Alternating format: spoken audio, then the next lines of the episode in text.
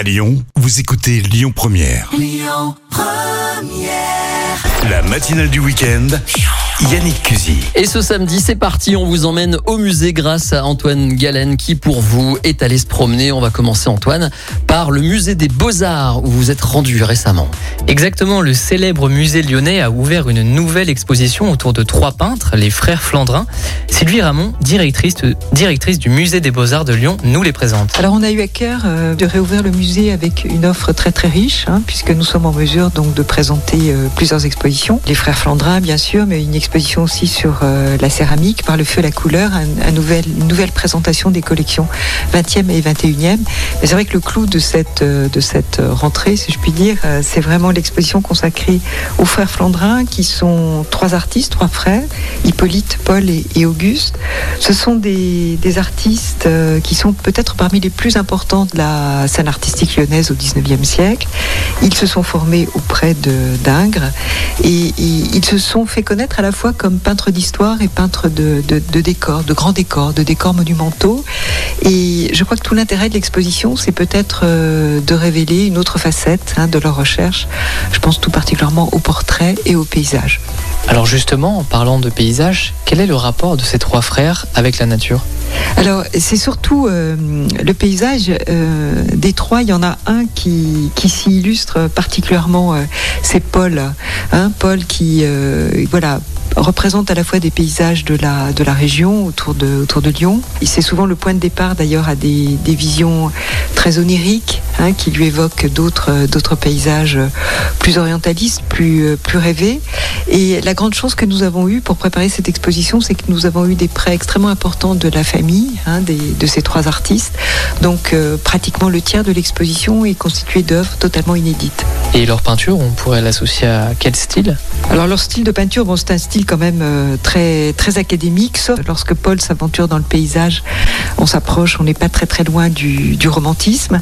Euh, je voudrais également insister sur euh, une, un des grands, voilà, je crois une des grandes surprises aussi que réserve l'exposition, c'est que nous, nous avons été associés à la restauration des décors de l'église euh, Saint-Germain-des-Prés à Paris. Euh, Stéphane Pacou, qui est commissaire de l'exposition avec Elena Marchetti, a été associé au comité euh, scientifique. Et euh, la toute fin de l'exposition donc se termine avec une, euh, une découverte tout à fait exceptionnelle et immersive de la restauration de ces peintures. Donc euh, chacun des visiteurs aura la possibilité d'appréhender ce, ce décor tout à fait exceptionnel. Cette exposition est ouverte jusqu'au 5 septembre et le musée des Beaux-Arts de Lyon a également accueilli une œuvre d'un célèbre peintre. On en parle dans un instant. Première. Lyon Première en balade au musée aujourd'hui à Lyon. Et on reste du côté du musée des Beaux-Arts avec Antoine Galen. On vient de découvrir l'exposition des, frères- des frères Flandrin que je vous recommande vraiment. Belle exposition, mais il y a une autre actualité du côté de ce musée des Beaux-Arts, n'est-ce pas Antoine? Oui, le musée des Beaux-Arts de Lyon a accueilli un tableau peint par Henri Matisse en 1951 intitulé Katia à la chemise jaune. On y voit une femme sans visage peinte en jaune sur un fond bleu. Sylvie Ramon, directrice du musée des Beaux-Arts de Lyon, nous en dit un peu plus. C'est une opération exceptionnelle de mécénat que nous avons pu réaliser grâce à notre club de mécènes qui réunit aujourd'hui 16 entreprises. Euh, six autres euh, ont accepté de se, joindre, euh, de se au club pour pouvoir réaliser cette acquisition. Nous avons pu bénéficier également de, de financement de la part de l'État et de la, de la ville de Lyon puisque l'œuvre avait été classée œuvre d'intérêt patrimonial majeur. C'est un tableau tout à fait extraordinaire qui représente un modèle, Katia. À l'origine, il s'agissait d'un modèle d'origine suisse, Mais le, Matisse a choisi de la rebaptiser parce qu'il trouvait que le prénom de Katia convenait mieux à une jeune femme blonde. Il s'agit du dernier tableau peint par Matisse. Matisse, en fait, s'arrête de peindre en 1948, après la, sé- la série des, intérieurs de Vence, pour se consacrer au décor de la chapelle de Vence. Et puis, en 1950, donc à la fin de 1950, il rencontre ce jeune modèle qui lui redonne en quelque sorte le, le- le goût et le désir de la peinture. Et il va réaliser, d'après elle, de nombreux dessins, une sculpture et ces deux derniers tableaux, euh, Femme à la Gondora bleue, qui est conservée au musée Matisse, euh, au Cateau Cambrésis, et euh, Katia à la chemise jaune, que nous avons eu la chance de faire entrer dans nos collections. Quel est le rapport entre Matisse et la ville de Lyon? Alors c'est vrai que vous avez raison de, de- de poser cette question. Euh, Matisse a entretenu en fait des liens très très forts avec la ville de Lyon. En janvier 1941, il, il s'échappe littéralement de la main des, de, de médecins niçois pour euh, rejoindre en fait la clinique du parc où il sera euh, soigné, opéré d'un grave cancer du, du par des de très grands chirurgiens lyonnais. Il restera en fait à Lyon euh, pour effectuer sa convalescence jusqu'au début du mois de mai. À cette date, il va rejoindre la ville de Nice où il a son atelier et il gardera toujours une, oui, une profonde reconnaissance à cette ville qu'il a en quelque sorte sauvée. Donc dès 1943, il va envoyer un livre, Thème et Variations, qu'il accompagne aussi d'une série de, de dessins originaux. Il enverra euh, au cours des prochaines années pratiquement tous les livres euh, illustrés qu'il publie. Et puis 1947, le directeur du musée des beaux-arts de Lyon, René Julien, parvient à acheter un tableau. Il en rêvait déjà depuis plusieurs années, qui représente en fait le portrait d'un grand marchand qui s'était spécialisé dans les arts de l'islam, Georges Joseph de Motte. Voilà.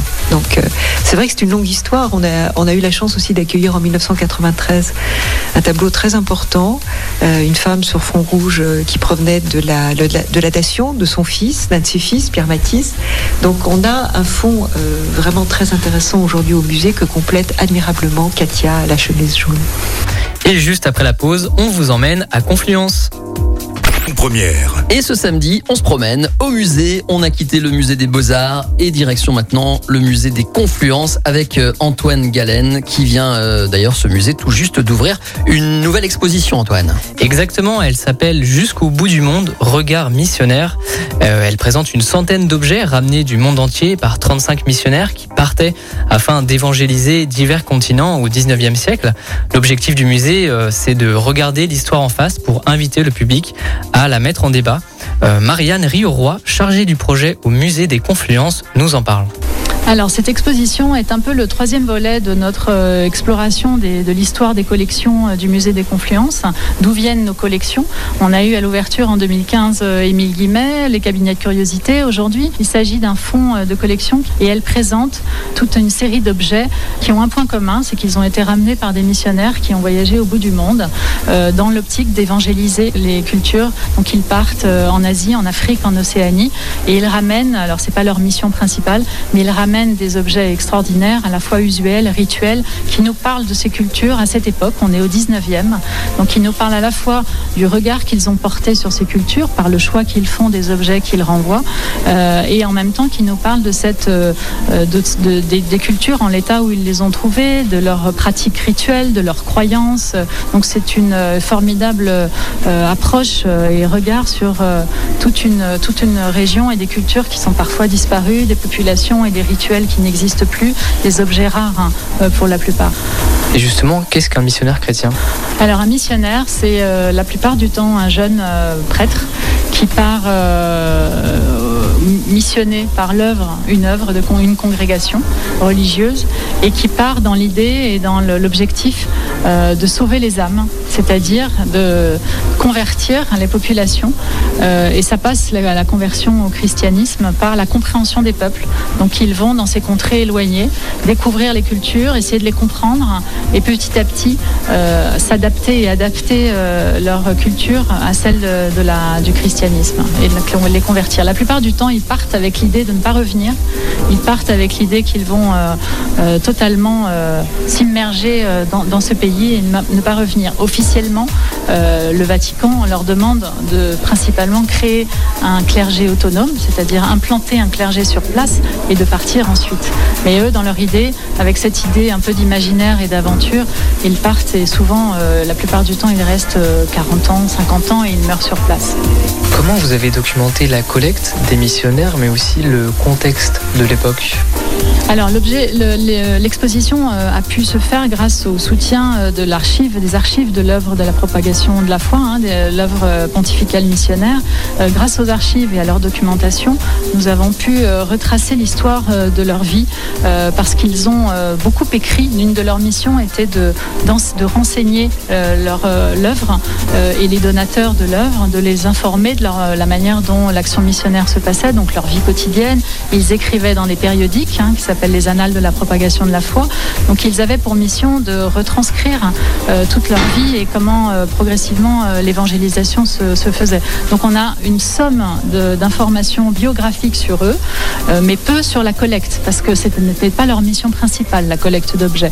La collecte d'objets était là pour, dans le cadre du projet du musée de la propagation de la foi, qui était un projet important, mais ce n'était pas la mission essentielle du missionnaire, qui était là pour implanter des bâtiments, des écoles, des dispensaires, des orphelinats, etc.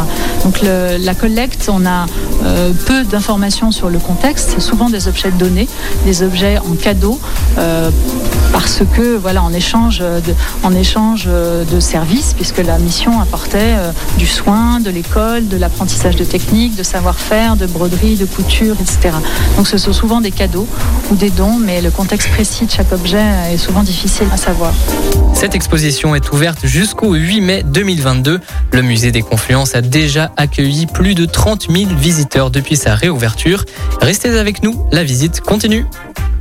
Première. Le musée des Confluences en ce moment vous accueille. On vient de vous parler de leur dernière expo et Antoine Galen est allé faire un petit tour là-bas. Il n'y a pas que cette dernière expo, Antoine. À partir d'aujourd'hui, un nouvel atelier de médiation est proposé. Effectivement, ça s'appelle l'atelier SOS Extinction. C'est organisé dans un conteneur au niveau du musée des Confluences. Et l'objectif, c'est de sensibiliser les enfants de 9 à 13 ans aux enjeux écologiques. Euh, J'en ai discuté avec Laetitia Myrtan, responsable du service de la médiation culturelle au musée des Confluences. C'est un atelier à destination des enfants qui ont entre 9 et 13 ans, euh, sans leurs parents, parce qu'on y tenait beaucoup. C'est un moment privilégié euh, pour eux. Et en fait, on leur propose de s'embarquer dans une aventure pour préserver la biodiversité en danger. Donc ils sont un peu transportés et immergés dans un scénario de science-fiction, puisqu'en fait, le container dans lequel euh, se passe l'atelier, on leur explique qu'il vient de l'année 2112. Donc en fait, il a fait un voyage du futur jusqu'à aujourd'hui, donc vers le passé, vers nous, parce que la situation en 2112 est catastrophique en termes de biodiversité. Plus de la moitié des espèces sur Terre a disparu. C'est les années 2020 où on peut faire quelque chose pour changer cette trajectoire et euh, transformer euh, la biodiversité et la protéger. Donc on va leur proposer de s'attacher à un animal et d'apprendre à le connaître en groupe, entre deux, quand ils vont être regroupés par euh, deux ou trois enfants euh, par poste. Il y a cinq animaux qui sont explorés lors de l'atelier et ils sont regroupés par grande cause, de cause d'extinction en fait. Donc il y a les, particulièrement ceux qui souffrent du réchauffement climatique, ceux qui souffrent de surpêche et de, beaucoup de chasse, ceux qui sont très pollués, ceux dont l'habitat est complètement euh, transformé et ceux aussi euh, qui souffrent d'espèces invasives, par exemple. Donc, une fois qu'ils sont attachés à leur animal, par exemple avec le pandarou ou la grenouille, ils vont, euh, ils vont suivre une enquête de police, en fait. On les met dans la peau d'agents spéciaux et à charge pour eux d'en apprendre le plus possible sur leur animal. Alors, je vous rassure, ils n'en apprennent pas non plus trop. Juste assez pour pouvoir, euh, pouvoir en parler et comprendre ce qui arrive à cet animal-là. Donc pour le pandarou, on va commencer par euh, apprendre ce qu'il mange, là où il vit, euh, où il habite en fait. Et petit à petit, on va entrecouper toutes ces informations-là par des euh, séquences de euh, quiz et puis des séquences euh, de jeux. Par exemple, il va falloir aller retrouver dans tout le container soit des objets suspects qui permettent de comprendre ce qui arrive au pandarou ou alors des indices cachés dans le paysage pour déverrouiller un coffre ou pour trouver un dossier confidentiel sur cet animal-là. Donc on l'a vraiment rythmé en fonction euh, ben, du- de l'âge des enfants pour qu'ils puissent passer un super moment, être très acteurs et actifs aussi, et qui finalement passent un très bon moment tout en apprenant plein de choses sur la biodiversité. Cet atelier dure environ 1h30 et est limité à 10 personnes. Et si vous voulez en savoir plus sur cet atelier interactif, retrouvez-nous dans un instant. La matinale du week-end. Yannick Cusy. Suite et fin de notre balade dans les musées de Lyon et de sa métropole. Et nous sommes du côté des musées Confluence avec Antoine Galen. On vous parle de la station SOS Extinction, un atelier organisé donc par ce musée. Quel est l'objectif de cet atelier de médiation, Antoine? Alors le but il est simple, c'est de pousser les enfants à se questionner sur la place de l'homme dans la nature et puis d'en apprendre un peu plus sur des animaux en voie d'extinction, euh, comme la grenouille corroborée, le lynx boréal, mais aussi le pandarou. Vous savez ce mammifère qui se réfugie à la cime des arbres. En tout cas, euh, Laetitia Myrtin, responsable du service de la médiation culturelle au Musée des Confluences, nous explique l'importance d'aborder la thématique environnementale auprès des enfants. Ça fait partie euh, des grandes thématiques qui sont explorées par le Musée des Confluences, que ce soit dans le parcours permanent ou dans les expositions. En ce moment, euh, elle fait, euh, cette thématique de l'atelier fait particulièrement écho à une exposition qui s'appelle La Terre en héritage et qui explore euh, justement aussi l'Anthropocène, donc la marque de l'homme sur son environnement. Et c'est un peu une des conséquences en fait des empreintes de l'homme sur l'environnement, c'est les dégâts causés au- à toutes les autres espèces en fait avec lesquelles on cohabite. Et donc c'était assez naturel de se tourner vers cette thématique-là. Donc il reste au musée pendant un an, mais ensuite il itinère sur le territoire de la métropole ou en France, et que c'est une thématique qui est très porteuse, d'autant qu'on va créer une, une mallette sur la biodiversité locale en France en fait aussi pour essayer de se dire que ça n'est le problème ne se pose pas qu'ailleurs, il n'est pas qu'un problème exotique. Il y a aussi beaucoup d'espèces qui sont en danger sur notre euh, sur notre sol, et donc on va essayer euh, de mettre en écho euh, à la fois des dangers qui pèsent sur la biodiversité du monde et aussi sur les espèces plus proches de chez nous. Donc finalement c'est un sujet qui touche beaucoup, c'est un sujet d'actualité évidemment, dont les enfants, il me semble, parlent énormément aussi en famille. Donc c'était euh, important pour nous de donner des clés scientifiques aux enfants et de leur donner aussi l'occasion de s'exprimer sur, euh, bah, ce défi qui, va, qui se pose à nous mais qui va aussi beaucoup se poser à eux. Justement, vous avez accueilli une classe test. Quels sont euh, le retour des, enfants? Alors en fait, ils ont passé un super moment. Alors ça fait très euh, promotionnel que de le dire, mais enfin, je peux pas vous dire autrement parce qu'en en fait, ils, ont vraiment beaucoup apprécié. Ils ont beaucoup apprécié déjà qu'on fasse appel à eux pour tester et s'assurer qu'on allait dans la bonne direction. Donc ils étaient déjà très touchés de cette démarche-là. Et ensuite, ils ont adoré en apprendre plus sur des espèces qu'ils connaissaient pas forcément. On a par exemple euh, les abeilles. On, vit avec au quotidien, mais il y a plein de choses qu'on ne sait pas sur elles. Et ben, c'était l'occasion d'approfondir un peu euh, sur euh, certaines espèces et surtout aussi beaucoup. Alors la partie ludique, la partie euh, enquête où on doit trouver des codes, résoudre des énigmes. bah, forcément, en fait, ça, fonctionne bien et c'est ce qu'ils apprécient. Et ils ont beaucoup joué le jeu à la partie débat, qui est la partie qui clôt l'atelier. Cette mise en partage où ils viennent expliquer aux autres euh, par exemple, il y en a un groupe qui a travaillé sur le pandarou et un autre qui a euh, joué autour de l'ours blanc. Eh ils viennent s'expliquer les uns aux autres ce qu'ils ont compris et quels sont les défis liés à leur animal et ce qu'on peut faire peut-être tous ensemble pour euh, changer la trajectoire et, sauvegarder au mieux ces espèces-là. Donc c'était un super retour. J'avoue qu'on était ravis parce que le- les premiers ateliers se passent samedi 19 juin. Donc ça nous a bien rassurés quand même sur, bah voilà, sur les choix qu'on avait pu opérer. Et cette activité, elle est ouverte à tous les enfants, euh, à des enfants en particulier Alors non, non, elle est ouverte vraiment à tous les enfants entre 9 et 13 ans, qu'ils soient dans le contexte scolaire ou qu'ils soient en centre de loisirs ou qu'ils soient en individuel, c'est-à-dire leurs parents peuvent les amener au musée, euh, les parents peuvent aller visiter les expositions et en profiter pour avoir un temps pour eux, pendant que les enfants passent une heure et demie euh, dans l'atelier immersif à jouer à SOS Extinction. Toutes les informations de cet atelier sont disponibles sur le site du musée des Confluences. Vous pouvez également réécouter cette interview en podcast sur le site de Lyon Première. Écoutez votre radio Lyon Première en direct sur l'application Lyon Première, lyonpremière.fr et bien sûr à Lyon sur 90.2 FM et en DAB+. Lyon Première